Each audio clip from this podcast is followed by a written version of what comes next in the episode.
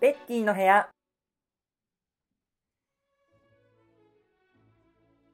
どうもこんにちは。ベッキーの部屋へようこそ。今回のみこの番組のパーソナリティを務めます、オペラことテノール歌手の長尾圭一郎と申します。こちらのネットラジオでは、主にクラシック音楽に関するゆるいトークを展開する番組にしようと、ベッキーさんが思って立ち上げております。今回はなんと12回目の配信。パーソナリティが始まる、パーソナリティが変わるのは今回が初めてみたいですね。これからも配信を続けていく予定ですので、番組を盛り上げるべく、リスナーの皆様からのお便りを募集します。お便りは、ベッキーの部屋のツイッターの DM、または以下のアドレスにメールをお送りください。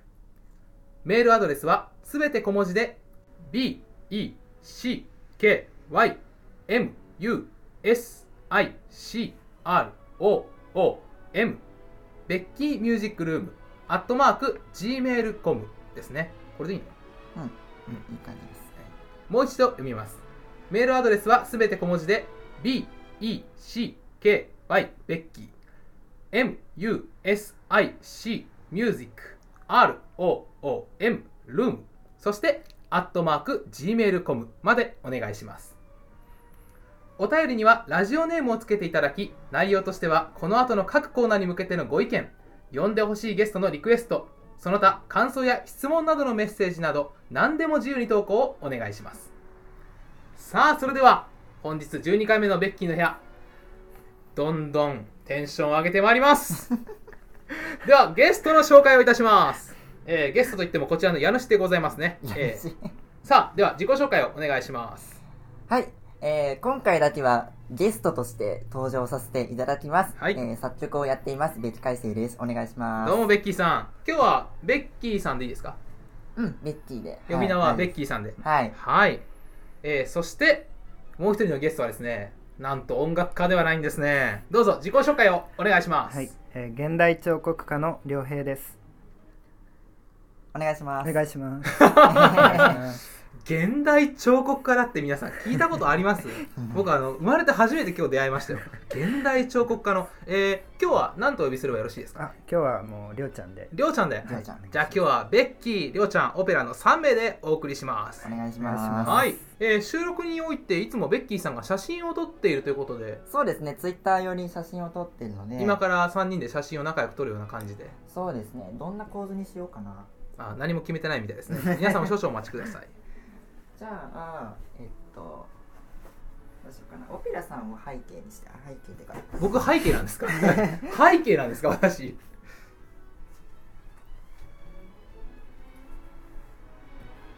入るかな？どうかな？はい、感じかな顔出し NG だったね、そういえば。はい、撮ります。はーい、チーズ。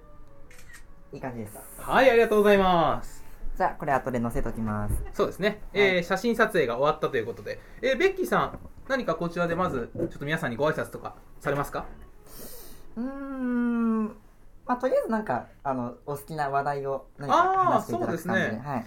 まあそうですねじゃあ私から今日は振るということでまあこの今顔を合わせてうん対面してこうやって収録ができてるんですけど、そうですねやっとですよやっとですよねもう、第5回から第11回までずっと、あの、ズームだったので、なんかタイミングのこととか、時々 Wi-Fi おかしくなったりとか、すごい大変だったんで、それで、あの、やっぱラジオの収録こうでないとっていう。やっぱり同じ部屋でねそうですよね。同じこう空気の感じで撮りたいっていう。よねまああのー結構やっぱりコロナの影響でうん皆さん演奏会が僕らも中止になったりとか、まあ、美術の方も音楽の方もそうでない方も大変だったと思うんですよね、うん。まあ、皆さんそんな中なんかやってたこととかちょっとこの何ていうんですかいわゆる自粛期間っていうんですかね。ね。家の中で何かしましょうみたいなのがあったじゃないですか、うん。皆さん何やってたのかなと思ってちょっとお聞きしてもいいですか？じゃあどっちからお聞きしましょうかね？まあじゃあ現代彫刻家の方からお聞きしましょうかね、はい。りょうちゃんお願いします、えっと僕は自粛中はほとんど制作作品を作ってました。おお真面目。う ん作品っていうのはどういった感じですかね？はい、えっとキャンバスに絵を描いたりとかほ、あとは水粘土を使ってちっちゃい彫刻を作ったりしてました。それ小さい彫刻っていうのはどれぐらいのサイズ感の、はい、えっとハンハンドボールぐらいの。ハンドボールぐらいの？サイズの。ハンドボールってどれぐらいだっけベッキーさん？ええ待って。15バスケットボールが一番大きいのかな？で次が？サッカーボール？わかんない。そうですね。でドッジボールぐらいがあってのハンドボールだよね。そうです。ソフトボールよりちょっと大きいソぐらい。フトボールよりは大きいはず。ちょっと大きいぐらいの彫刻だそうです。はい。えちなみに、えっと、水粘土はい。っていうのはなんだろう。紙粘土は聞いたことあるんですけどはい。水粘土と紙粘土ってどう違うんですか？はい。えっと、紙粘土が、えっと、紙を練り込んであって、はいはい。強強度を増してあって強度？そうです。紙粘土の方がちょっと強い、あそうですね。おおそのままで乾いたら作品になるのが紙粘土です。おー。対して水粘土は？水粘土は濡らしたら何回でも使えるけど、えっと、そのままだとひび割れちゃったりして作品にならないっていう。なるほどね。で今回作品ははい。水？粘土。水粘土で。あそうです。えー、ちなみにどんなものを作ってるんですか普段？普段はえっと基本的にはこの生きることの工程をテーマに作ってました。深い。深いよ。ベッキーさん考えてた？生きることは何か。うーんなんだろう。それを作品に落とし込むことはしてないですね、うんなか。なかそう毎日練ってるのがねも。ううーん。えちなみにどういった形のものが出来上がるんですか？それは。いやそれはもうなんか人の方顔になったりとかほあとは本当に抽象形態でなんかぐちゃぐちゃっとしたわかんないものになったりとか。ううわなんか自分のなんていうのか悩みとか思いをこうぶつけるわけですね。あそうですね。へえなんか僕もあのこの期間の間にこう悩みを紙に書き出してみるみたいなうん。そういう作業をちょっとしてた時期はあるんですけどうん。それを作品にできるっていうのがいいですね。あ 3D のうん。なんか実体に。先を持ってるっていうのはそうそうすごいことですよね。やっぱ悩んで辛いっていう時にこううんぶつけられる表現できるものがあるっていうのは強いなっていうのは思いますね。ちょっと見てみたいな。これあの、はい。ツイッターで写真とかにアップしてもらうことできるんですねあもちろんじゃあベッキーさんにお願いしてちょっと作品の一部をぜひ公開してもらいましょう、写真もそうですね。はい。ありがとうございます。ありがとうございます。じゃあそんなベッキーさんはコロナの間。うん。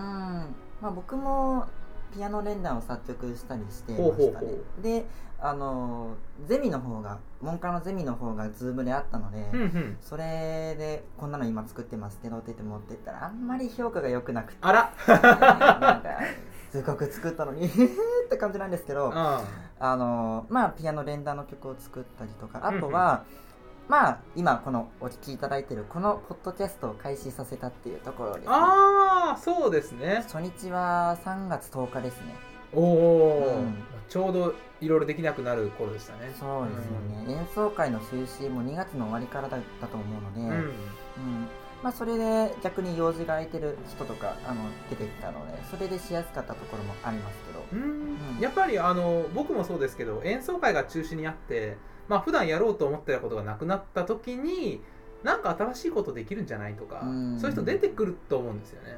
なんか僕も結構そういう流れでベッキーにあった気がするんで、うん。なんかまあうまくこう時期を使ってる人は使ってるなっていう感じは、うん。うん。なんかどうだろう。その中でなんか面白い出会いとかありました？えー、でもあんまりああでもあの僕のこのポッドキャストを聞いてくれた友達から、うん。あの聞いたよとかその全然友達じゃなかった人とそれで知り合ったりとかあそういうのはありました。なんか直接的な生の出会いっていうのはやっぱりないですけどないね。うん。うんただそれでなんか意気投合してあのなるほどね。夜にズームやったりとかするのは楽しかったですね。わあ、まあ、このお二人はコロナの間ねこう家でこう作品を作り続ける人ともう 外に向かってもうどんどん発信する人と全く違う過ごし方をしてたみたいですね。ちなみにまあ私は家でただ筋トレをしておりました。以上です。いいじゃないですか。いいじゃないですか。ベッキーさん何かじゃあここで。そうですね。えっとまあ昨日だったかなえっとポッドキャスト皆さんはこのベッキーの部屋をどのあのプラットフォームで聞かれているか分かりませんけども、まあ、例えば Spotify とかあとは、えっと、Apple の、えーポッドキャストのアプリからだったらですね聞けるんですけどあの少し不思議ナイトというあのそういうポッドキャストがあるんですねえっと、少し不思議の6文字がひらがなでナイトがカタカナのポッドキャストがあります。これはですね、あの、ドラえもんについての、あの、ポッドキャスト、ドラえもんですね。僕ドラえもん大好きなんですけど、うん。で、ドラえもんについてずーっとめっちゃ詳しく語ってるっていう、そういう番組なんですけど、ほいほいほいあので、それで僕お便りを投稿したら、採用されたんですね。うーんそうです。で、それで採用されるどころか、そのポッドキャスト内で僕のポッドキャストもちょっとだけ紹介してくれるっていうまあありがたいことを。ほーそれは嬉しいですねなんかめっね。ち ゃ嬉しくてなんかドラえもんへの愛が買っていただけてっていうような感じなのかなそうですねなんかうん30代の人なんですけどなんか世代を超えてあの共通の趣味でなんかねつながれた感じが嬉しかったなという感じがありますけど、はい。なんか不思議な現代ですよねそういうところ。そうですね。本当に顔もね見えない会ったことのない人と急につながったりできるっていう。なんか情報発信しやすくなりましたよね。そうですね、ううん。誰でも本当に誰でも発信できるっていう、うん昔はこうじゃなかったですからね。テレビ出ないととかラジオにね採用してもらわないとっていうのが自分から発信できる、まあ、このベッキーの部屋もねいい時代だなとは本当に僕も毎日思いますね。はい、それでは。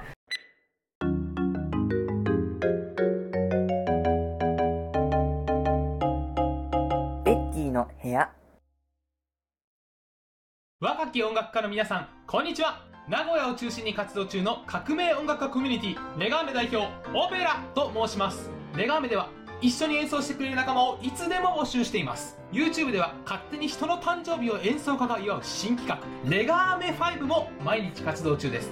勉強がしたい方新しい仲間が欲しい方誰でも私オペラまで連絡をください。レガーメ5で検索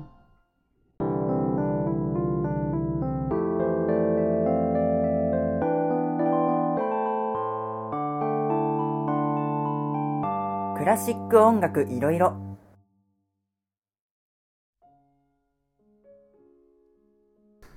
さあそれではいつものコーナーに参ります。クラシック音楽のいろいろ。イエーイ。イエーイ。と手つけたよな。もう一回やりますか？あのいやいや大丈夫ですよ。いいですか？いやそうりょうちゃんがねちょっとイエーイに乗れるようにね。最初大事なんで。すじゃあリスナーの皆さんも一緒に、えークラシック音楽のいろいろ。イエーイ。はい、えーメインのこのコーナーではクラシック音楽に関する話題を一人ずつ持ち寄り議論をしていきたいと思っております。さあ本日はですね、えークラシック。まあいつもクラシック音楽に触れているむしろ書いているベッキーさん。はい。いつも歌っている僕。えそしていつもクラシック音楽はまああまりやってないっていうりょうちゃん。3名がですねいろんなお話をしていきたいなと思っております。じゃあどうしましょうかね。誰から話すと面白いのかな？じゃんけんしますか？あじゃんけんであ、はい。い、いですよ。いいですか？じゃあ、はい。えー、リスナーの皆さんもちょっと誰が勝つかをですね。音声だけで楽しんでいただいて。はい最初はグー。じゃんけんぽい。あい。っこでしょ。いあいっこでしょ。い最初はグーじゃんけんぽい。はい。これでしょ。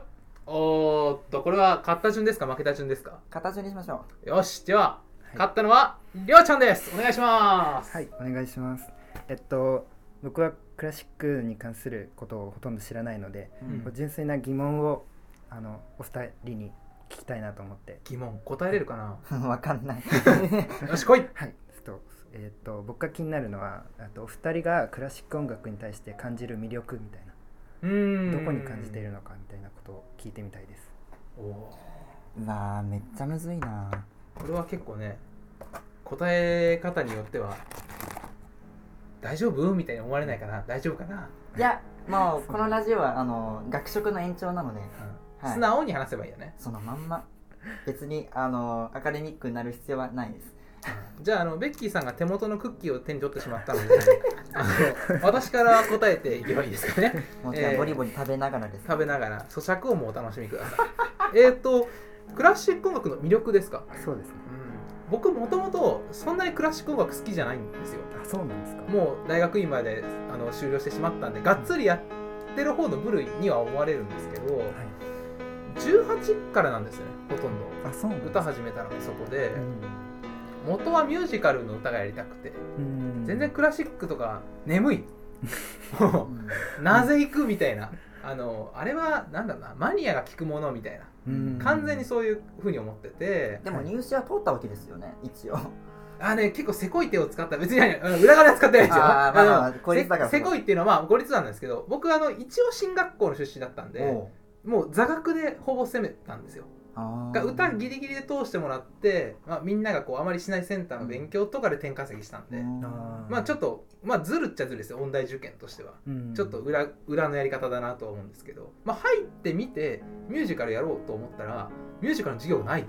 あそうなんですね。っていうあのいや調べとけよって話だけど。もうねよく言われるんだけど。で、まあ仕方なくなのかな半ば半分。はい。じゃあ何やりますかでオペラだったわけですよあそうなんですなんで全然好きじゃない中から触れ合って好きになった部類、うんでまあちょっと話が長くなっちゃったんですけど、はい。まあ、そんな僕がクラシックの魅力について考えるのは触れてるとねなんか自分の整理ができるところかな。自分の整理。うん、なんか僕は作品を作る人間じゃなくて、はい。作品に触れる。でも結構難解な作品に触れる人間なわけですよ。はい。時代が古くて別の言語イタリア語とかドイツ語とか歌の人は、うん特に言葉に触れるんで、なんか得体の知れないものにこうまず触れてうん。それが一体こうどういう意味を持つのかっていうなんていうんですかね自分の知識を使ってはい。それを理解しようと試みるんですけどそうするとあ自分ってこれだけしか知らないとか自分はこういうことが好きなんだ嫌いなんだってことがすごくよくわかるものだと思うんですよね。あのなんせ素材がたくさんあるんで。はい。歴史がある分だけ。うん。だからなんかいつまでもこう終わりのないドラマを見てるようなあの何20話で終わりとかしなくてあのあ、はい。別の曲あるわみたいな感じで毎回いろんな曲に触れながらはい。自分ってこういう曲が感動できるようになったとかあの今はこういう心持ちだからこういう作品に惹かれるっていう自分の整理ができる、あうん、いろんなジャンルがあるからこそあはい。やっぱこの歴史と幅があるからこそ自分の整理ができるな。それが一番の魅力かなと思ってます。あ素晴らしいですね。いやいやいやいや素晴らしいです。どうもありがとうございます。いや素晴らしいですね。まあそんな素晴らしくないでね私のね、えー 横でベッキーさんクッキーを食べておりましたけど。うん。じゃあクッキーさん。クッキーです。かあどどうもクッキーです。ベッキーさんじゃあどう思われますか？うーん今話を聞きながら半半分上の空で本当に考えてたんですけどうーんそうだな。まあやっぱり一番は楽譜を共有できることだと思います。ほう。例えば J-POP 僕そうですね、まあ、スキマスイッチとか生き物係とかたまに聞くんですけどあれは本人の声じゃないとダメなんですね。あの音源作りとして。ああ、うん。生き物係の声そうです。他の人が歌っちゃったり演奏したりしちゃったらあのコピーバンドとかあとはカバーっていうことになってしまうっていううんところですよね、あのーカラオケの場合もカラオケ音源と自分の声っていう風になってるのでそれはあのー実際にそのお客さんに見せるためのコンサートをするとかではないわけですよ、はいはいはいはい。うん、有料のコンサートやっちゃったらそれこそ著作料もかかると思いますし、うん。うん、ただクラシック音楽の場合は毎ち毎回違う演奏家が演奏するっていうのが常識なんですよ。そうですね。これがいいところだだなと思って、楽譜さえ世の中にあの広く行き渡れば演奏者は誰でもいいんですよ、それがいいなと思って。それでコンサートでステージで弾いていいわけですよ。うん。だからあのーまあ広がりやすいし、うん、僕はなんだろうな。まあ著作料がない世界っていうのは作曲家にとってはダメですけど。でも僕としてはすごく世の中に広まってほしいなっていう自分の曲広めて聴いてほしいなっていう強く思いがあるのでうん。まあ逆に言えば自己顕示欲強いってことですけど。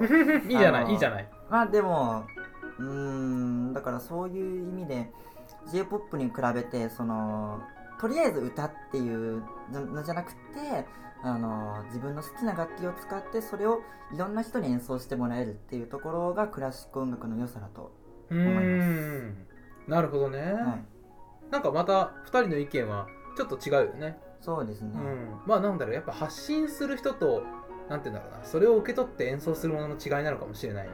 うーん。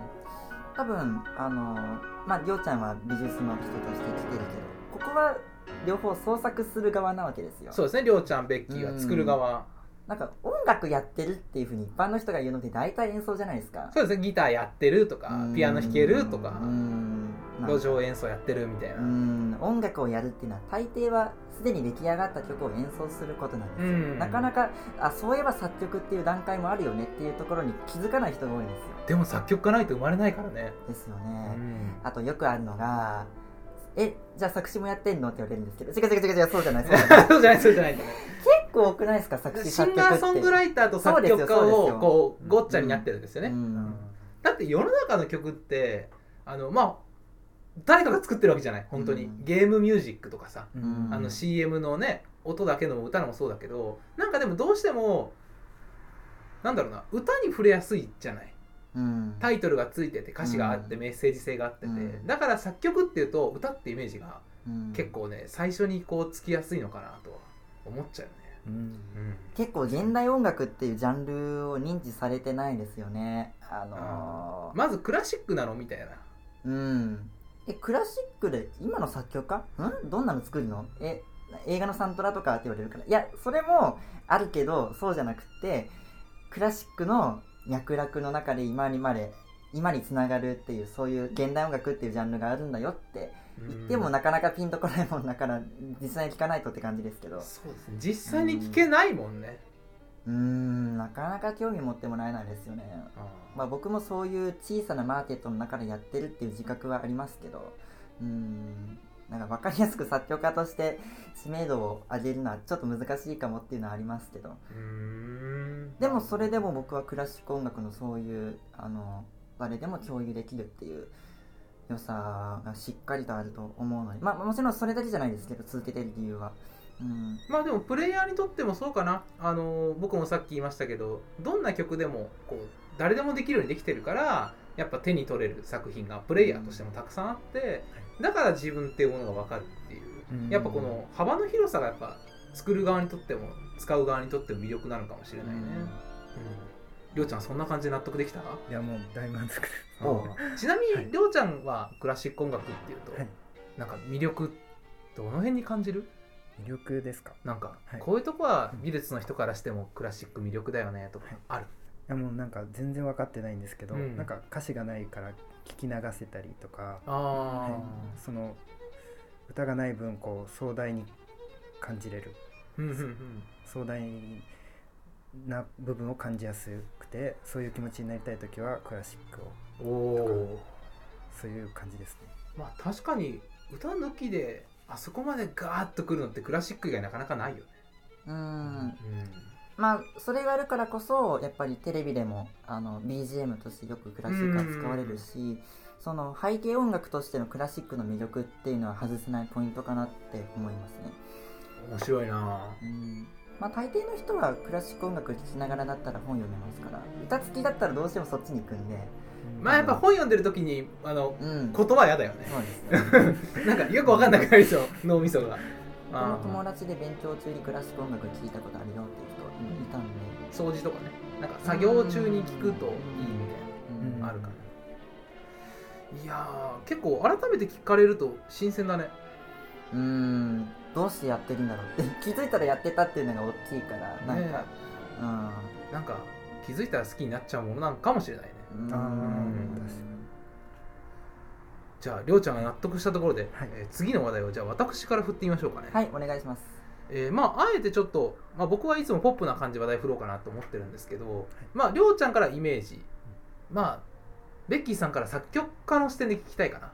その曲があって、まあ、歌は一旦除外した上で楽器とかの演奏であの男が演奏するのと女が演奏するのってどう違うのかなってよく思うんですよ僕。えに歌はやっぱり男性しか歌わない、まあえっとまず音域としてうん。またオペラで役柄。だってお父さんの役はね女性は歌わないんで。そうですね。っていうのがあるんですけどバイオリンの曲とかって男性も女性もやるじゃないですか。うん。でも結構演奏会って好きな人とかあのなんつうお客さんの意見聞くとやっぱ男らしい弾き方だよねとか。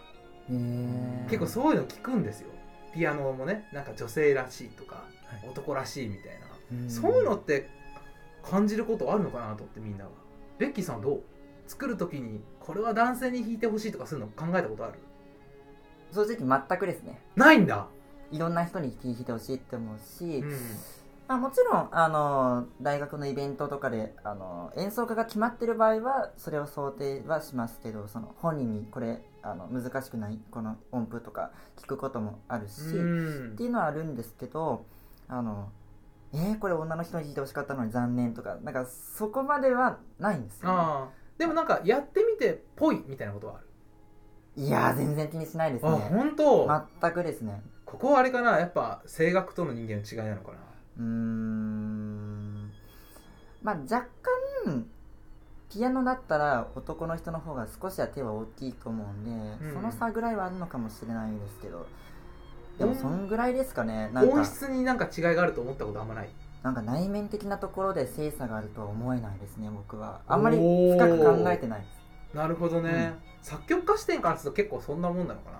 うん割と機械的だと思いますよ。うーん。やっぱプレイヤーだから思うのかな。うん。やっぱり自分を出そうってした時にまあ僕はね別に正直現代ってあんま性別はさ関係なくなってきてるから、うん。まあそれはそそうなんだけどでも自分らしさの中にどうしてもその濃さってやっぱねなんか男らしいとかうん。まあ男性でもめめしく歌うことはできるわけだしその表現の一つだと思ってしまうからうん。作曲者結構考えてるのかなって気になってたの。よ、うん。どうりょうちゃん的にはなんかはい。考えたことある、いや全然ないですね。うーん。なんか、意外。結構みんな考え考えられないのかな？どうなんだろうな。僕が考えすぎてるだけなのかな、ついつい考えちゃうよね。あただあの一回芸祭をあの家族が見に行ってくれて。ほうほう。でそれであのまあ作曲のイベントなので曲の演奏が終わった後に作曲者がステージに出てわーみたいな感じになるんですけどその時にあのおばあちゃんも見に来てくれててはいはいはい。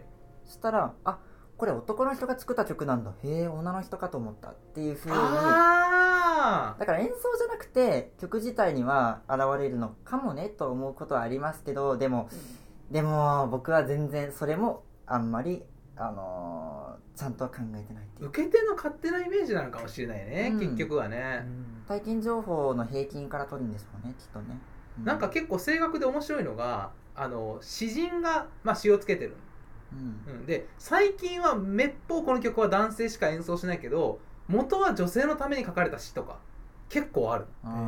なんだけどメロディーが男性すぎてうん。女性の声に合わないから男性が歌うようになったみたいな、うん。そういう曲はね結構なんか面白い魅力がうん。あるんだよね、どう考えてもこれは女性っぽい言葉なんだけど男性が歌ってるのがもう耳に慣れてるっていうか,、うんそのね響きを結構ね楽しむのが僕は好きで、うん。詩人と作曲家のこうなんていうかな間を取るみたいな。なんかでも結構プレイヤーとしてなのかな本当にこれは。意外と作曲家の方は考えてないっていうのは面白かったな。うんいやでもそれはもしかしたら僕が声楽馴染んでないからなのかもしれないですね。例えば恋愛の歌詞だったら絶対に男か女かどっちか決まってますよ。うん。そういうところだと思いますよ。その精査っていうのが多分声楽は割と身近なんですよね。そうね。うーん。まあただ今少し思い出したのがあの AKB48 の「会いたかった」っていう歌あるじゃないですか。あああるね。あれの作曲をした人が去年県芸にこう去年じゃない講演会を県芸にしに来てくださった時に、はいはいはい。あれ男の人のために作った曲なんですって。そうだよね。なんかそういうのもあって結構その AKB の時ってあの男性目線の曲を女性が歌うんだよね。あれああのなんて言うんだろう。君君が好きだっていうのをあの女性が歌ってるけどあれ男性の歌詞だったりすーる、あうん、こう髪がなびくとかさなんか僕はその景色を見てるみたいな。うん。全部男性目線だったりするのよ。はい。それは面白いなと思った結構。うんそういう感じかな。なんかよりね考える幅が広がる気がするのよね。ん。うん。でもでも声楽ならではかもしんないね。うん。やっぱ一番そうですね。全てのジャンルにおいて声楽が一番まあやっぱり音域が限られてるっていうところもありますし。楽器から切り離せないからね、性というものが。ん、そうですよねうん。いやありがとうございます。なんか僕も気にしすぎなのかなってちょっと逆に思ったね。なんか面白い。声楽あるあるかもしれないですよね、声楽家の人とまたね、うん。対談するときはめっちゃ盛り上がったりするかもしれない、ああいいですね。これはこれで。さあ、えーでは次はベッキーさん。はい。じゃあ僕からの話題はこちらです。ビギナーの人と話す際の注意点。ほですね。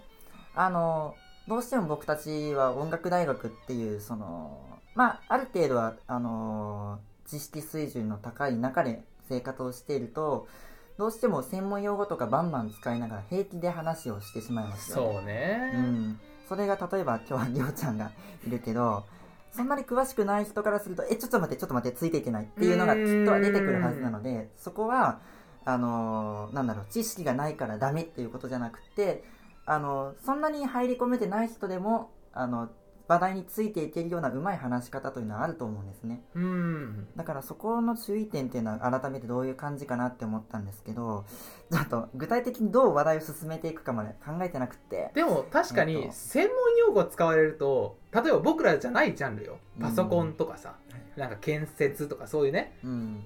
わかんないじゃうんん。どうしても。同じことだとは思うよね、うん。あのなんだろうな。でもどのあたりがそのいわゆるビギナーというかこのあんまりクラシックに触れたことがない人にとってどのあたりがその専門用語になるのかすらちょっとわかんないとこはうん。ある気がする。どの辺だと思う？どの辺がアウトなんだろう？ちょっとそれ考えてみたい。じゃあ実際に話しますか今ここで。あちょっと。でアウトだったらじゃあアウトって言ってみて。あわかりました、うん。じゃあベッキーさん。はい。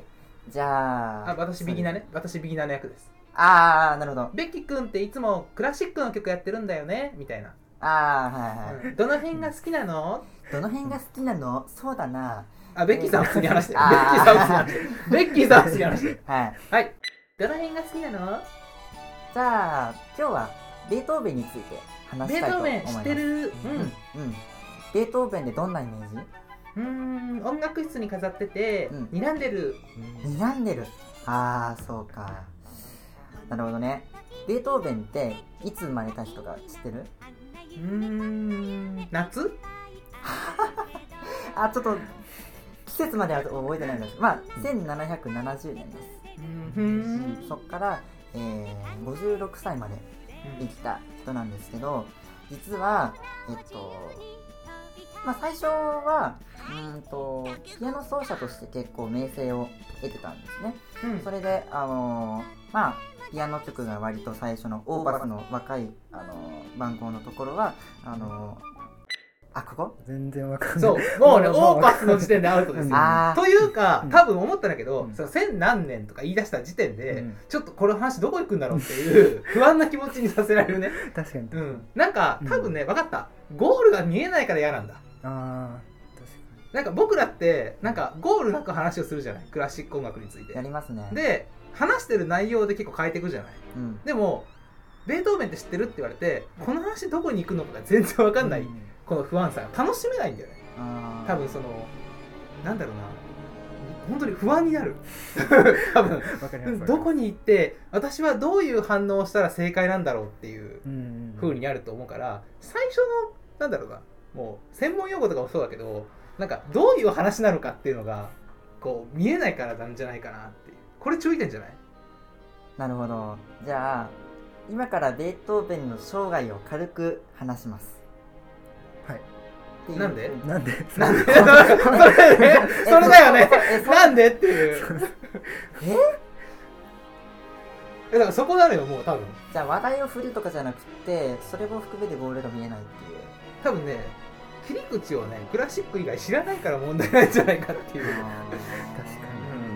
なんだろうだからどこで使えるかっていうか、まあむしろクラシック以外の話題ができないだけなんじゃないかっていうふうに ちょっと今思った、悲しい、えなんかねななんだろうでも確かにクラシック音楽のその専門用語ってそうなんだけどクラシックやってる人たちがもうそれを話すのが普通すぎて、ーなんか何も考えずに話してるのが問題なんじゃないかって今思った、うん。うん。あー確かに。相方の相手の不安をねちょっとこう煽ってることに気づいてない。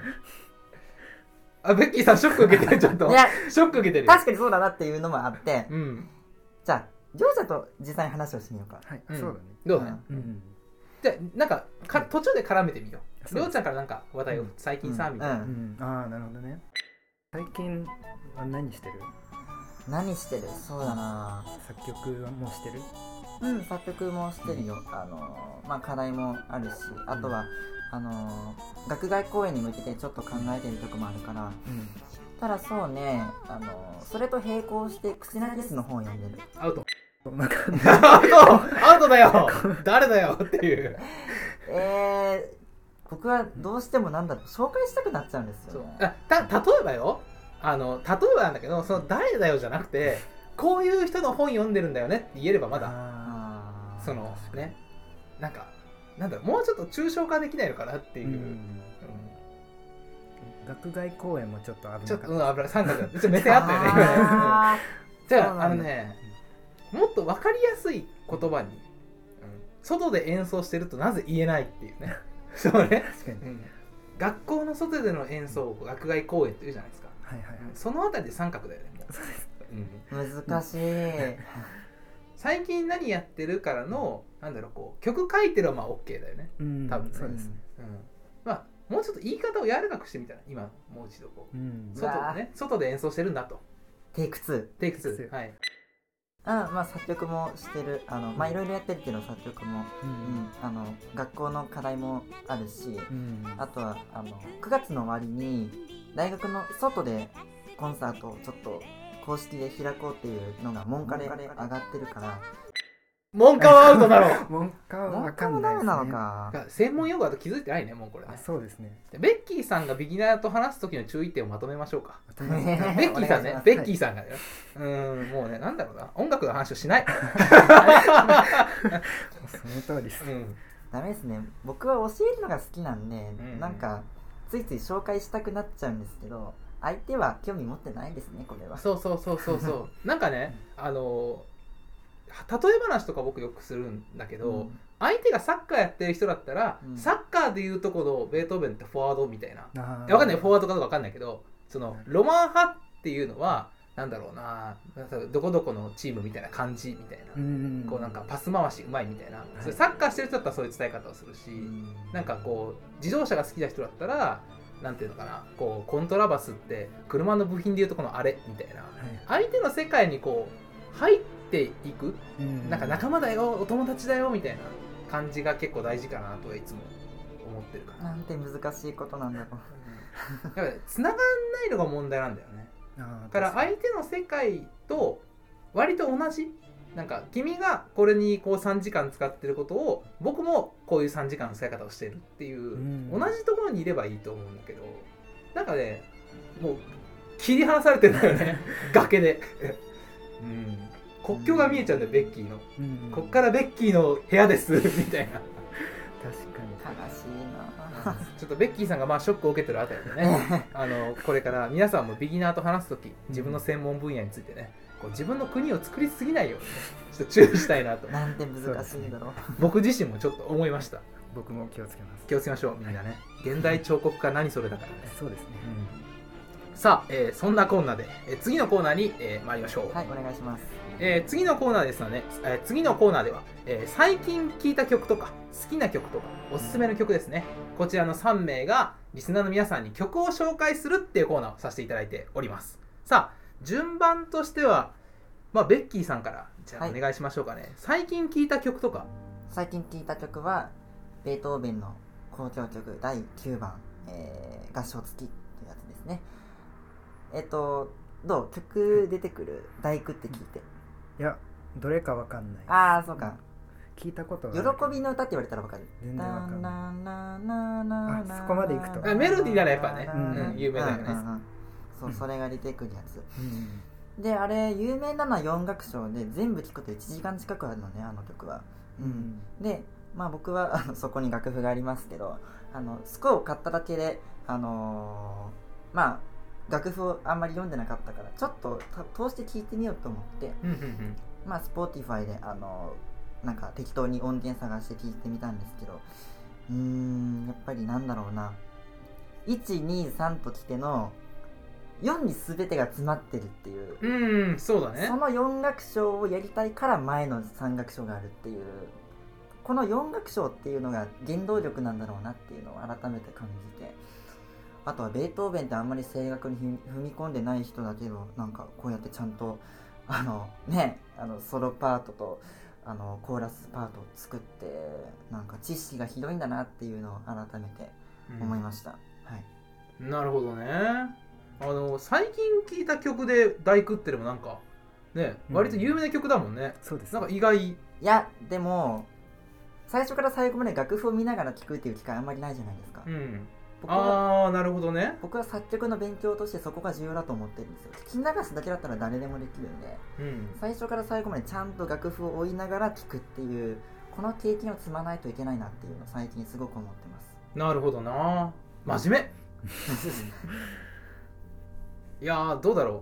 じゃあ対してちょっと私はまあ普段クラシック聴きまくってるけど最近聴いた曲はですねなんかむしろ友達が全然クラシックでやってない友達がいるんだけど、はい。こうドライブ中にかけてくれるこうポップ j p o p の曲で、うんあれだよね。えっと多分超有名なんですよね最近。あのプレテンダーって知ってる？あ知ってます。わからないです。あほらベッキーさん多分知らないと思ったんですよ。あのヒゲダンというのはまず知ってますああわかります。そうそうそうそう。なんかねあれで今ちょっと歌詞見ないとね僕もちょっと思い出せなかったね。あの「グッバイ君の運命の人は僕じゃない」って知ってる？辛いけど否めない。でちゃんとした音楽聞けばわかんないかな離れがた。いのさっていうさ街中でかかってんだよ。いやテレビとか。わかる気がする。うん。わかる気がする、もうねあの僕も知らなかったんだ正直。めっちゃかかってるけど、うん。誰が何歌ってて どんな歌詞か全然知らなかったんだけど友達がドライブ中にずっとかけててうん。隣で運転しながら熱唱してるからあなんだろうと思って僕も聴き始めたんだけどうん。いいね。あ聴くべきだよベッキー、うん。うん。あの流行りの曲をねどうしてもクラシック音楽家って、あうん。まあすでにもう何流行りきった後なのかもしれないけど、うん。この曲なんかは結構疎いじゃない僕ら。全然疎いですね。最近世間どんな曲が受けてるかみたいな、うん。なんかお客さんの反応を見るためじゃなくてなんだろう僕らが勉強するそのクラシックが通ってった道の現代がどうつながってきてるのかっていうのは意外とポップスまあいろんなジャンルもあるけど、うん。J p o p っていうところの一面にもやっぱり出てくる気がするし、うん。おこんなん絶対バロックで許されないよねみたいな動きしてるね音が。あそうなんですね。うん、これはもう200年前だったらうん。誰も買わなかったというか評価してくれなかったかもしれないし、うん。っていうような曲が平気でバンバン流行ってるわけですよ最近は、はいはいうん、なんか音形とかねこの音の作りがまあクラシックではできないけどこれがクラシックの通っていった先に生まれたものかってちょっと思うのよ、うん。ぜひ聴いてほしい、えー、なんだっけ？プレテンダー。はい。うん。あちょっと生き生きしてるねりょうちゃんねやっと知ってる曲出てきたぐらいな感じだよね。そうそうそう。ごめんね。楽しく。でも多分ねベッキーなんか聞くとなんか曲の作りが多分分かっちゃうんだよね。どうやってこの曲の魅力が作られてるかみたいなのが、うんそういう分析でも多分楽しいんじゃないかなって思うよ確かに、うん、分析的に聞きがちですね。食料病なのかもしれないけど、うん。やっぱ和製進行がとかなっちゃうでしょ。うん。でもみんながそれを結構やっぱ好きな理由を探る。ねせっかく音楽を知ってるわけだからさみんながなんでそういうのが好きかっていうのが探れるわけじゃんベッキーは、うんうんだからそういう意味でもまあいつも音楽やってる人はねこういう曲に触れていくのがいいんじゃないかなと、うん。時代遅れのオペラが思ったというお話でございます。ね。確かに新しい曲聴いてないな。せっかく Spotify 使ってるのにほぼポッドキャストで。いや僕カラオケ大好きなんですけど毎回同じ曲しか歌わないしあの普通に昭和の歌とか平気で歌うんで。えいい曲多いよ。僕も結構そういうタイプなんだけど、うん。でもなんだろ掘り起こす作業しないんですよね僕たちは。うそうね。うん。あと流れてくるものにもうちょっと敏感でもいいんじゃないかという。あ曲紹介が深い話になっちゃって。ー 曲紹介しましょう曲紹介。いいと思います。いいと思います。はい。えじゃあ曲紹介ということで、はい。まあ、ここは好きな曲をね今は最近聴いた曲でしたけど好きな曲をちょっと1曲ずつまず紹介しようかなと。ベッキーさん。はい、えー、チャイコフスキーの作曲した、えー、交響曲第5番、えー、ホタンチョウです。はい。まあ、これはやっぱり二楽章が有名だと思いますね。あのーまあ僕もこれが好きで、あのー最初のこのラジオのオープニングにはこの曲をかけてるんですけど、あそうなんだ、うん。へえ。毎回そうですね、そこは決めてます。じゃあ皆さんもう聴いちゃったわけね。そうですね、えっと、オープニングでは3楽章と4楽章を使ってます。はい。よかったら、そこ戻って聞いてみてください。戻って聞くの？またここ戻ってこないといけないからね。あじゃあまあ2回聞いてください。2回聞いてください。で、えーどんなとこが魅力ですかね？うーんまあやっぱりうーん。チャイコフスキーの曲全体の魅力としてそのなんだろうな。あまり斬新すぎずでも伝統的でありすぎずなんかうんいい感じの感じですかね。なんか僕がベートーベンを好きな理由と似てるかもしれない。あの使っているものがそんなに難しいものではなくってうんうんうんメロディーとかも馴染めるし、でハーモニーとかもそんなにありきたりなものでもないっていうところで刺激の具合が絶妙だと思うんですよ。うーん。そういう感じで。まあ言葉で説明するのはすごく難しいのでまあこんなもんですけど。まあ、まあそれを聞いてみてほしいと。あとは僕の好みだったっていう。ああ単純に好きなのね。うん好きですねこれは。うーん。ありがとうございます、はい。私の好きな曲か 考えてないんですよね。いやもうねありすぎてねやっぱりね。まあまあまあ何をそうですよね。でもまあおすすめなわけじゃないからね。単純に好きな曲でいいのかな。うん。うん。最近ねアリベデルチローマって曲を。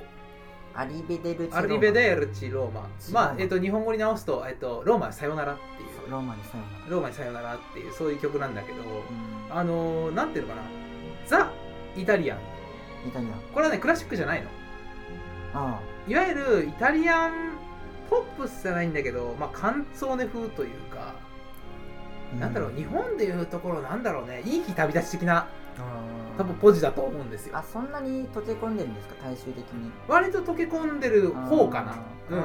うん、うん、でもまあなんだろうかクラシック歌手も歌うし、うん。そうじゃない歌手も歌うっていううね、ん。まあ、要はもうダラダラダラダラローマへのね愛情を語って「さようなら」っていうだけの曲なのよ、だから意味はないじゃない正直。なんかクラシックの曲を歌ってるとどうしてもね意味を求めがちなんだけどなんかそういうただ「ああローマへさようなら」みたいなそういうの悪くないなと思ってなんか最近そういうのを聞くことが多くてねこれが一番いいなと。ファンディエゴ・フローレスってまあちょっと専門なんだけどテノール歌手さんがいてその人ポップスも歌ったりとかオペラも歌ったり両方歌える人で、うん。その人がちょうどいい感じの間を取って歌ってるのが YouTube に上がってて、うん多分ね、まあ、ローマよさようならとかアリベデルチローマって言ったら出てくる気がするんだけど、まあ、それがすごい最近好きかな。あオーケストラもねギターとかあー。マンドリンとかイへタリアンの昔のナポリーのねテリテリテリっていう音があんま大きくない音で演奏されてる。なかなか好きです。なるほど。なんか一つ思い出したんですけどあのシュニトテっていう作曲家がほいほい。あの交響曲1番を作っててそれがオーケストラの中にエレキギターが入ってるの。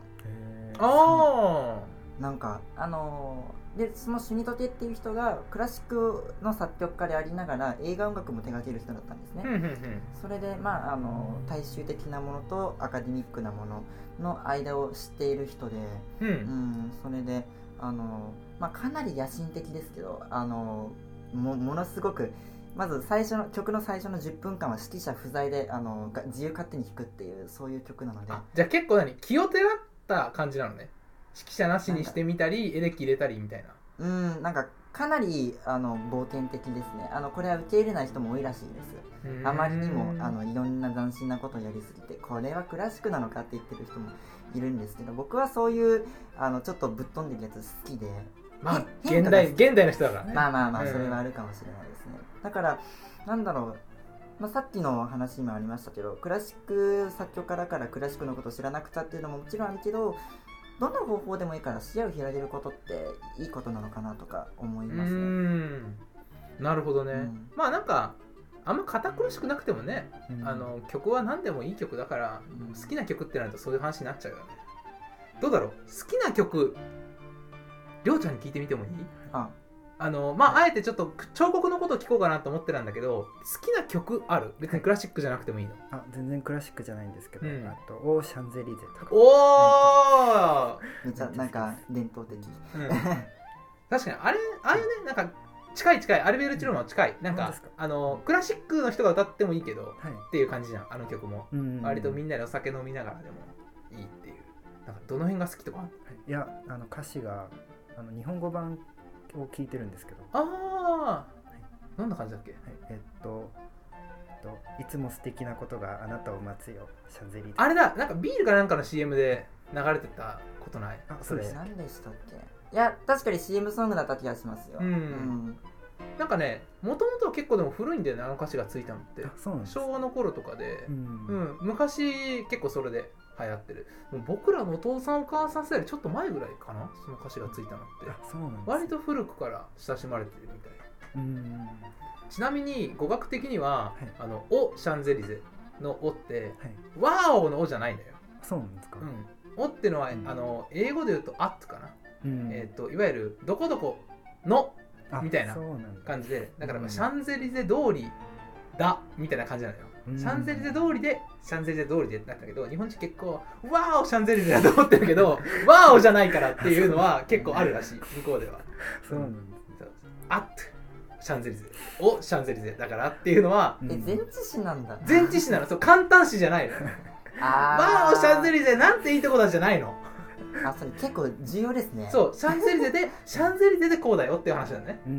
ん、だから結構ね日本人そういうとこ勝手に勘違いしちゃいがち、うん。しちゃいがちですね。そういいようにね、うん。でもそう聞こえるのがあえてそう作られたのかもしれないけどね。うん。あうん、なんか半分半分やっぱそういう簡単詞的な意味もちょっと入りそうな気はするよね。音形的には、ーうん。うん、いい曲だね、そういう曲です。うん、じゃあ最後おすすめの曲。今回はですねそのリスナーの方に、まあ、僕らが1曲ずつおすすめするんですけど最後はりょうちゃんにおすすめの美術の作品を1個うん。紹介してもらおうと思うんでそちらも楽しみにお待ちください、はい。じゃあ最初におすすめの曲を紹介してくれるのはベッキーさん。はい。えっとまあラジオの第8回でクラシック音楽ソムリエっていう僕をやったんですけどあのそれまありょうちゃんが出してきたのがえっと朝起きた時に聞くっていうのと走っあのランニングをしてる間に聞くっていうのを結構なんだろう音楽を聴くタイミングとして捉えてるのかなって思って。でそれで僕は今回朝目覚めてから聴く曲っていうところにあの絞って考えてでこれがいいかなと思ってセレクトしたのがマスネ作曲の「タイスの瞑想曲」っていう曲ですね、これはあのバイオリンとピアノの二重奏僕は聴き慣れてるんですけど、うん、まあ聴けばわかるんじゃないかなと思い思いますよクラシックの人だったら。どっかで聞いたことあるなみたいな。うん。まあピアノの伴奏も非常にゆったりとしたアルペジオであのあアルペジオっていうのはその いやいや専門用語にちょっとこう 自分で言ってね。じゃあアルペジオって何ですかっていうね。え難しい。どう言えばいいんだろう。ちなみに分散和音って言ったらそれも専門用語だから。ですよね。えどう言えばいいんだろう。パラパラってやつみたいな。パラパラってやつ。ベッキーさんが自分の国からなんとか出ようとしてるよ今ね、いや脱出したいですよ僕も、うんこうおすすめにあたってね。じゃあごめん、もう一回どうぞ続きを。まあどうなんだろう。え何語ればいいかなうーん。まあここは自分の言葉でいいんじゃない？まあバイオリンの良さギチギチみたいな感じ、急に語彙力を失ったね。いやー難しいね。やっぱビギナーに対するがだいぶこれからの稼になりそうだね。いやー無理だわ。ちょっと皆さん忘れそうなんでちょっと曲名をもう一回。あタイスの瞑想曲作曲したのはマスネですね。はい、まあもうおすすめだから一回聞いてみてのレベルだよね。そうですね。難しいことよりも、うん、じゃあ僕からもまあ一回聞いてみての感じで。これはえっとねあのマテキってオペラを聞いたことあります？名前。魔法の笛ってんだけど。まあそんなのがあって、モーツァルトっていう先生がいるんだけど、うん。まあ、死ぬ直前に書いたっていう最後に書いたオペラってあ晩年だったんですか？そうだよ。うん。もうあれが一番最後って言われてる。あまあ専門的にもすごく面白いんだけど世界でも一番上演されてるオペラで割となんだろうポップカルチャーフファンタジックみたいな、うん。あのある日あの王子様が目覚めた知らない森の中で、まあ、そこで魔法の笛を女王さんからもらってさらわれたお姫さんを助けに行く。ちょっとドラゴンクエスト的なうん。感じの物語。なんだけど、はい。後半になるとドラクエだと思ってたのになんかよくわかんないノベルゲーみたいになってくるみたいな、こう恋愛となんかなんていうの宗教観と生と死とみたいな、そうなんていうのは入り口がポップなのに 後半になるに従って芸術的になるっていう、うん。ちょっと変わったオペラなのよ。うん。うん。でその中にえっ、とねそのさらわれた王女とはい。あの王子の召使いが一緒に歌ううん。20章があるんだけど、まあナンバーで言うと6であの番号で振られててナンバー6のアリアなんだけどあれ20章なんだけどそれがねめちゃめちゃ綺麗なの。うん。単純に音が、もうただただ綺麗で、内容はなんか男と女男と女っていいよねみたいうん。な、うん、なんか最近すごい僕は最初に話したみたいにこの男性と女性がどういう生き物かみたいなのね、うん。歌を通してよく考えるんですけどやっぱ男だけでは出せない音もある、うん。女だけでも出せない音があるっていうのをこう綺麗に表現した二重唱だなと思ってて。なんだろうなその恋愛があんまり自由じゃなかった時代が長かったわけよ、うん日本もだけど西洋も身分社会があって。うん。でもちょうどそのモーツァルトが死んだ後にフランス革命とかがあってその後は身分差のオペラとかロミオとジュリエット的なねああの自由恋愛がテーマになるオペラが増えていくわけですよ。ーその一歩手前。うん。なんだけどそれを本来恋愛しない2人王女は王子とくっつくから、うん。召使いと王女が身分の差を超えてお互いを好きでもないのに恋愛っていいよねって歌う二重唱があるんだよ、うん。それがめちゃめちゃメロディーが綺麗で好きうん。ぜひね魔敵の二重唱って打ったらまあその中いくつか二重唱があるんだけどうん。あのまあどれ聞いても綺麗だけどね一番綺麗なやつが多分それです。探してみて。魔敵の二重唱からね。はい、じゃあ最後におすすめの美術作品ですよ。これ初めてじゃないですかベッキーさん。そうですね。あのなかなかできることじゃないので、ん。ぜひ聞かせてください。はい。えっとそうですね。えっとおすすめということで、えーとりあえず彫彫刻家なんで彫刻に限って言いますとえっとネリっていう。ネリ？名前はなんか知ってるぞ。あ本当ですか、うん。なんかネリが分かりやすくかっこいわゆる彫刻界で言うとかっこいい作品うん。を作ってる人かなと思います、うーん。なんかそれを作品が有名なのがある、有名じゃない。なんかネリ自体検索しても出てこない意外とマイナーなんだ、なんで知ってたんだろうな俺うそうなんですよ。なんか有名なのに検索すると出てこないみたいな。なんか変わってる人なんですけど。どんなところが魅力？なんかそのこうしたらかっこいいだろうなっていうものを片っ端から試していろんな実験をしてて。ほう。それで全部センスがいいので全部かっこよくなっちゃってるんですよ。かっこいいってのは何？いわゆるクソクールみたいな。はい。どなんかんな感じの？形がかっこいいみたいスタイリッシななんでしょういい形。ュいい形？自分でもせ言語で説明できないんですけど、うん。気になる紹介の仕方だね。かっこいいか、はい。えーなんかかっこいいって言うとねついなんか短絡的にこうロボットみたいな感じかなとか思っちゃうけど、うん。そうじゃないんだよね。そうですね。へえそうかかっこよさの追求ね。その人は絵描き？それとも彫刻家？彫刻家。ああ立体作品か。そうです。なんか美術の人と音楽の人が感じるかっこよさってまた違うんだろうけど、うだってこっちは音しかないから、んうん。なんかかっこいいって感覚は普段なんだろう美術の人の方が持ってるのかな。あーどうなんと今ちょっと言われてふと思った、うん。確かに。うん。かっこいい。まあかっこいい曲はたくさんあるけどうんえちょっと調べてみたいな。ネリさん。ネリですね。皆さんもぜひネリではい。検索してみてください。僕もちょっと今検索してみます。じゃあ忘れてなかったら後でツイッターにこれも載せます、うん。でもあんまり出てこないんだよね。そうです。ねあちなみにカタカナでネリっていうとプロボクサーが出てきます。つ つまりあのそうなんですよ。探すの結構大変、うん、レリ彫刻類の。うん日本だ日本だと有名じゃないのかは知らないけど日本語だと出てこなかった記憶がありネリ彫刻でも出てこない。ないですか？うん。あやっとはい。あーえっとね、はい。Google 先生でいうとこの最初の検索には出てこないけど下にスクロールをしていくとはい。ちょっと載ってる。あそうなんですね。うん。おどうしてもねなんかミケランジェロとかさ、うん。ダ・ヴィンチとか、まあ、ちょ超有名なとこだけど美術でいうとその辺りがね我々でいうとこのベートーベンとか多分モーツァルトみたいな、まあ。超有名なうん。とダリとかさ、はいはい。うん、なんかネリね。ネリダリじゃなくてね。そうです。ネリか。ぜひちょっと帰ったら僕もねツイッターお願いしますね、ああはい。うん、ちなみにその中でもおすすめの作品とかあるあタイトルがあればだけどタイトルは覚えてないんですけど 人体の作品を人体の作品シリーズを作っててうん。そのシリーズがすごいかっこいいうんですね。人体シリーズね。そうです。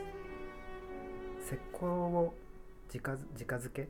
直接あの芯につけて作ってると思うんですけど。うん。ありがとうございます、はい。まあ、これはですねだいぶ謎に包まれた感じになっちゃったんで 調べてみるのが面白くなってくるね。うん。そうですこのちょっと後引きをこうね考えるやり方が多分彼のやり方なんでしょうね。検索検索みたいな。はい。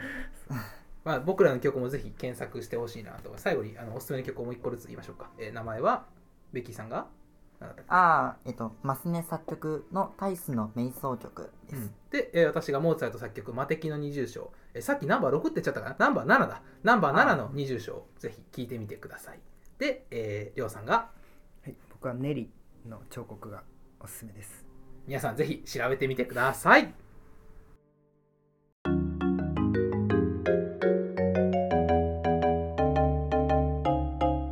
ベッキーの部屋。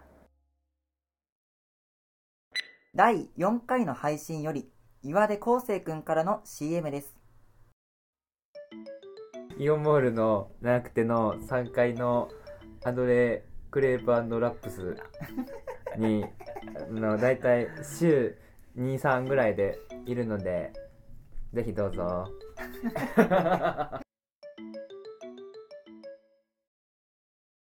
若き音楽家の皆さんこんにちは。名古屋を中心に活動中の革命音楽家コミュニティレガーメ代表オペラと申します。レガーメでは一緒に演奏してくれる仲間をいつでも募集しています。YouTube では勝手に人の誕生日を演奏家が祝う新企画レガーメ5も毎日活動中です。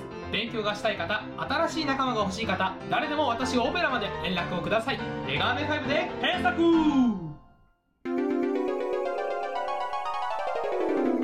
何でも座談会。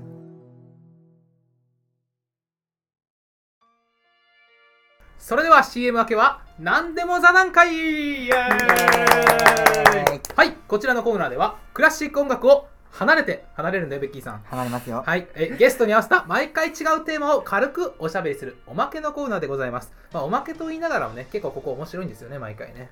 あ そうですね。僕は自信ないんですけど。そう。でもねあのたまにクラシック音楽に帰ってくる人がいるんですよ。結局話してるうちに。今日はベッキーさんがクラシック音楽に帰った瞬間にはい。NG を出してあげてくださいね。では、えーベッキーさんからいきましょう。今日の座談会のテーマ何でしょう？はい。一つ目はですね、えー僕の好きなコーヒーについての話をしたいと思います。ぜひぜひ。うん。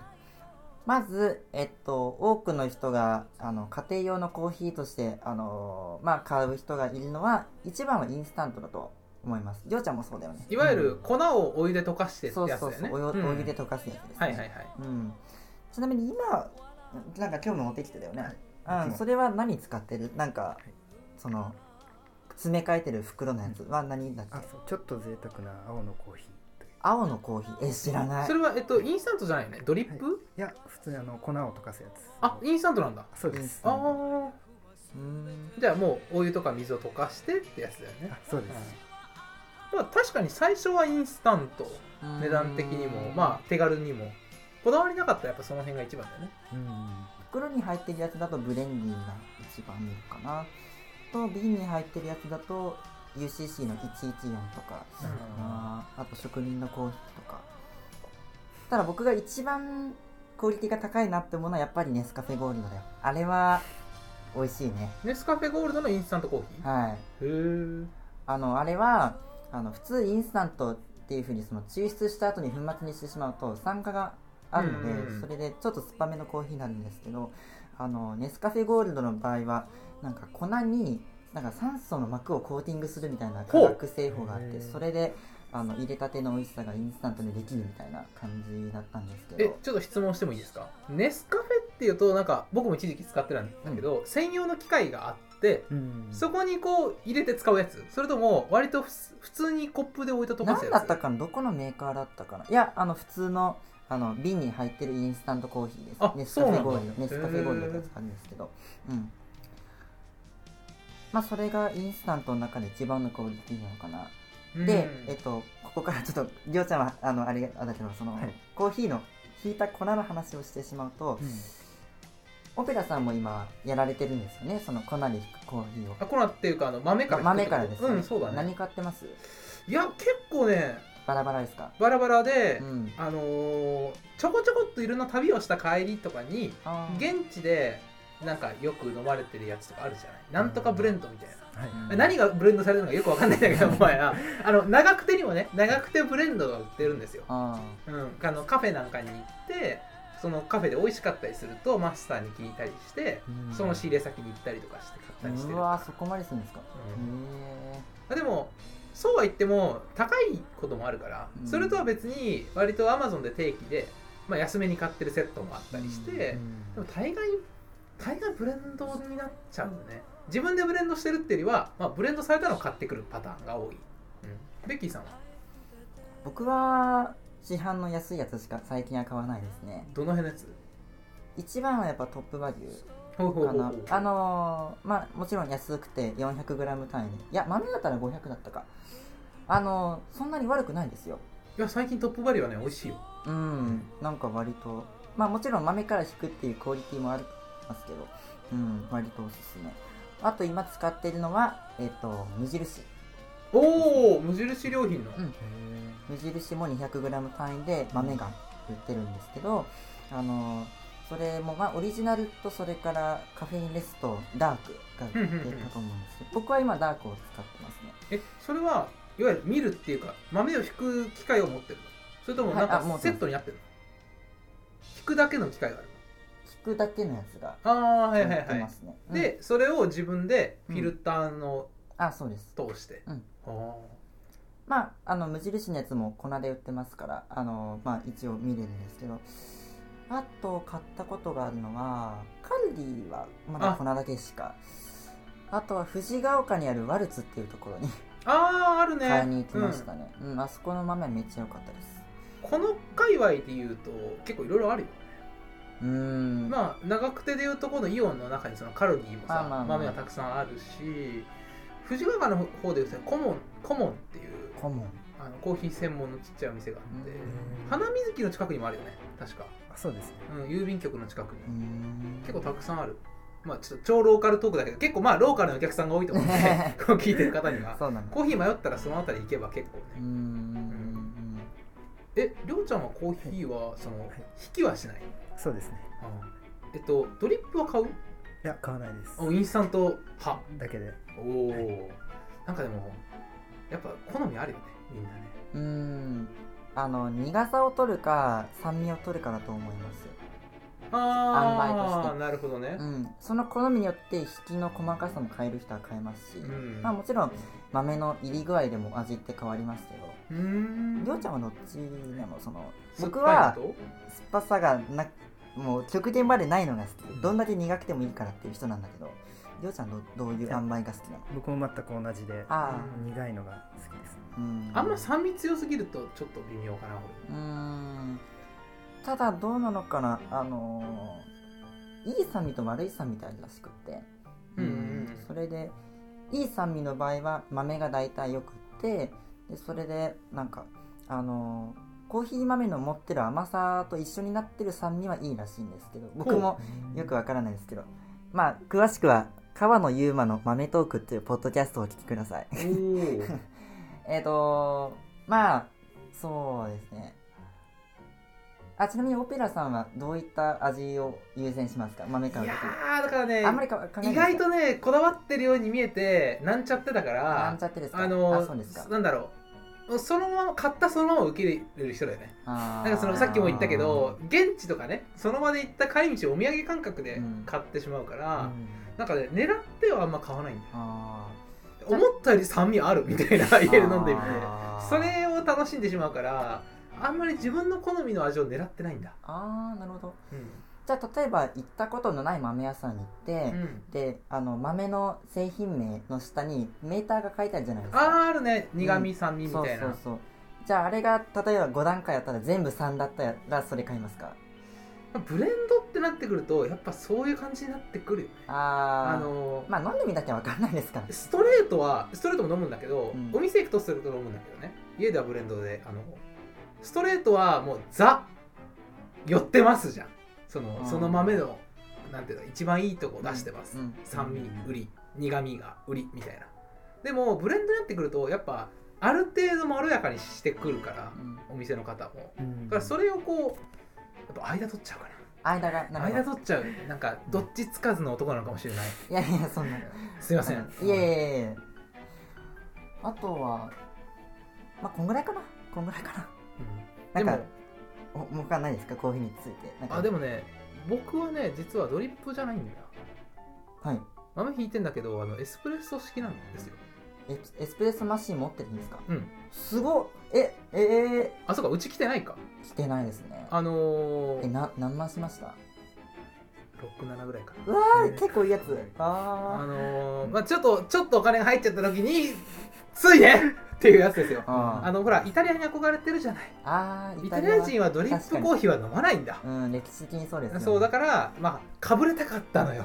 毎日かぶれたかったね私は。それであのドリップはね飲みたい時はだから、まあ、ドリップコーヒーってあるじゃない。さっき話題にあんま出なかったけど豆とインスタントの中間うん。もう引いてあるのがパック化されてて。あ個包装のやつですか？そうそう個包装でお湯を通すやつ。あ,、はいはい。れは常備してるの。うん。UCC のモカを、うん。ドリップはそれで基本はエスプレッソにしてるかな、うん。あの同じ豆でもそのドリップはお湯を落としてまあ紅茶みたいな感じかな。あうん、でもエスプレッソはもうグワーって水を温めてうん。水蒸気を叩きつけて、ーあそううなんもう一番こう出てくるところを絞り出してくんだよね。うん。超熱いやつみたいな。吸気圧ぐらいですよね。そうそうそう。だからどうしても濃くなってくるし、うん濃いですよね。そうそうそうそう。あの結構それが好きでね。うん。まあかぶれてます。でもそんなこだわりはないの。あのー残念ながらね。ちょっとかぶれたかっただけ。うん。そう？なんかエスプレッソの飲んだことは？あありますよ。お店で飲んだこととか、家にあるとね世界変わりますよ。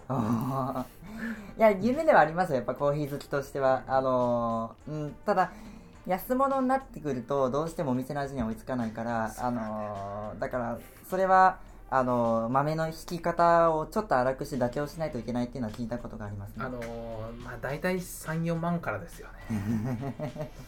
12万のやつも売ってると聞くんですけどそれはあの豆の引き具合引き具合を小麦粉みたいにしてしまうと全然出てこないっていうふうに聞そうね。でしかもあの片付けが大変なの。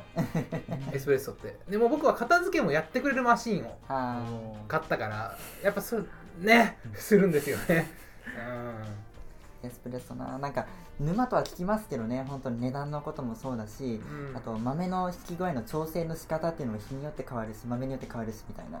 あでもあの皆さんにもちょっとこれはあのリスナーの皆さんにもいい情報なんですけど意外とこう電気店に行ってそういうコーナーに行くと,、まあえっと例えば栄とかだとヨドバシカメラとかかな、ああの要はそこの電気店の方ではないコーヒーメーカー側から来てる人がいるわけですよ。あいるんだ。えー、そうなんだ。その試飲をやってたりとかね。はいそのあのまあお店の来てたりするんだけど、うん。あのその要はそのお店の方じゃなくてあの外から外注のあのコーヒーの担当として来てる人みたいないるわけですよ。すごい。うん。そうなんだ。そういう人って結構親身になってくれる。へー。コーヒーコーヒー初心者だけど好きなんですみたいな感じでいくと私は大変値切りましたから あそうのリスナーの皆さんもですねあのぜひ自分の判断で買わずにねうん。あの専門家に泣きついてできるだけ値切ってから買うのをおすすめします、そう。なんかコーヒー好きな人はねコーヒー好きになりたいなって人に優しいから。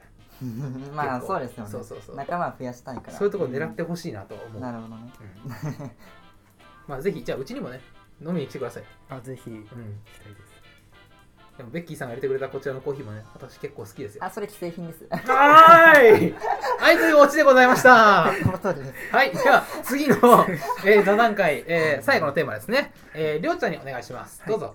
えっとそうですね。えっと僕はこ僕が今やろうとしてる新しい企画について話したいと思います。りょうちゃんが主催の新企画？あそうです。おお、はい。一体それはえ美術系の話ですか？あそうです。美術の話なんですけどえっとなんかいろんな僕自体いろんな企画を実験的にやってみてこうアートで人を幸せにしたいなと。アートで人を？幸せに。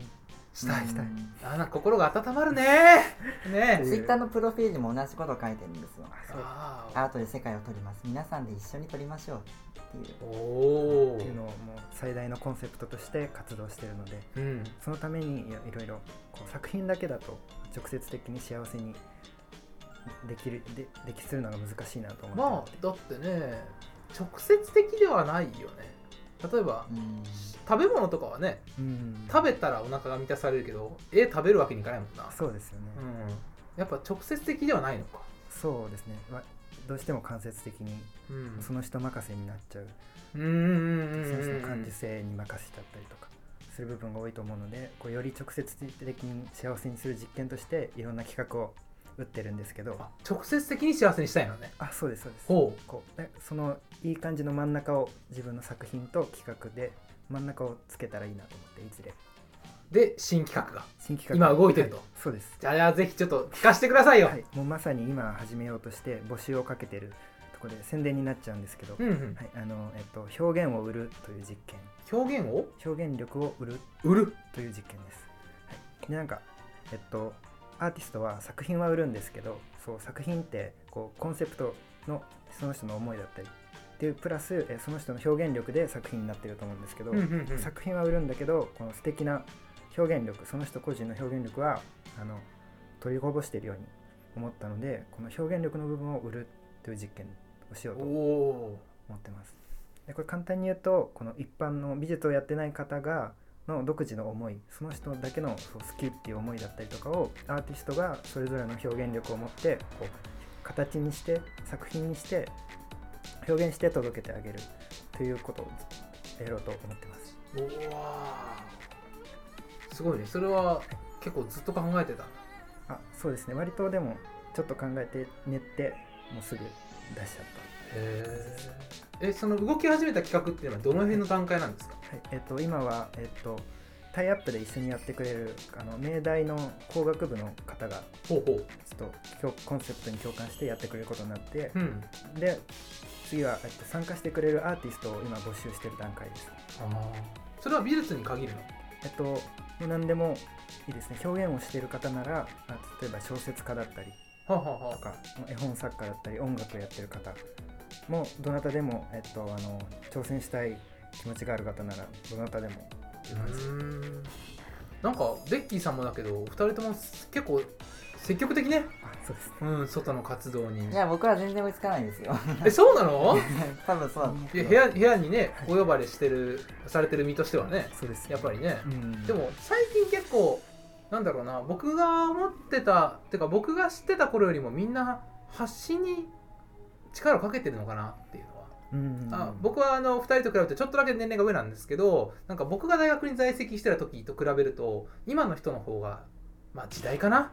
あなんか外に発信するのもすごいいいことだと、うんうん、いうふうに思ってる人が多い気がするな。だって僕が大学1年生の時ってミクシーとかの時代だからね。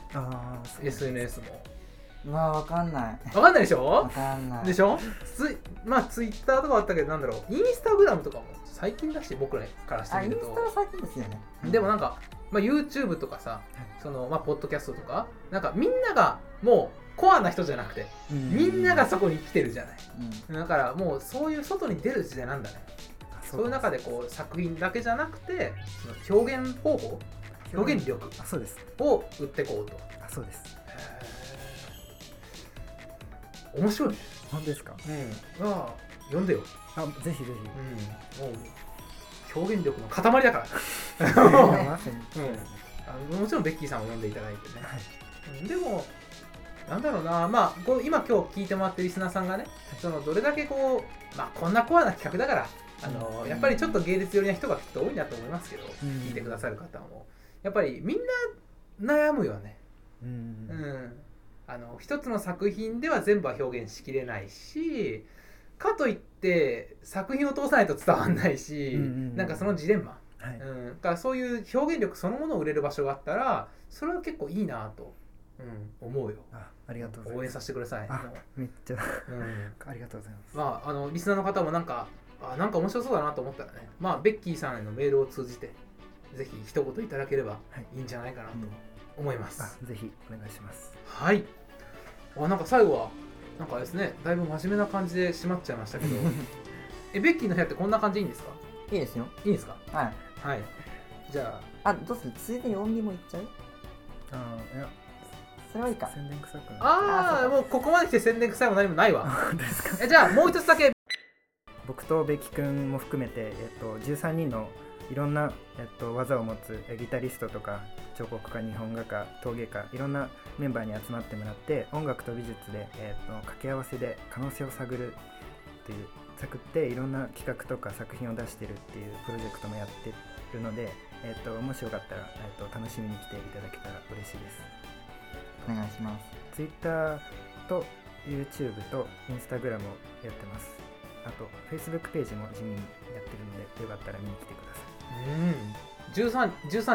あそうです。すごいね。なんかキリストとその弟子みたいな。どっかに一人裏切り者がいないことを祈るばっかりだけど。なんかでもそうね。本当にみんないろんな活動してるのね。そうですね。うん。なんか普通に感動しました私は今日、うん。ありがとううん、なんかそうやってやっぱ行動していく中でねいろんなものが見えてくるんじゃないかなと。ございますうん。本当に面白い世の中だね。本当ですね。うんそんな感じでいいんですかベッキーさん？はい終わりましょう。はい。ではちょっと真面目な感じになりましたけれどこれからもねえベッキーの部屋いろんな形で続いております。もしかしたら私ではない新しいパーソナリティもね生まれるかもしれませんので、これからもベッキーの部屋をお楽しみにしてください。ベ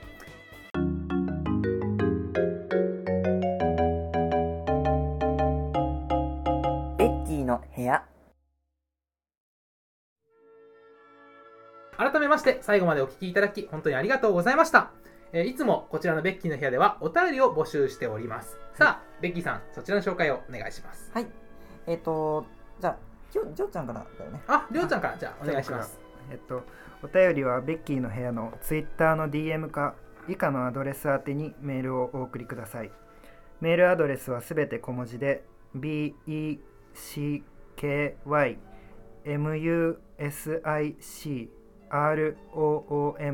アットマーク gmail.com えーベッキーミュージックベッキーミュージックルームアットマーク gmail.com までお願いします。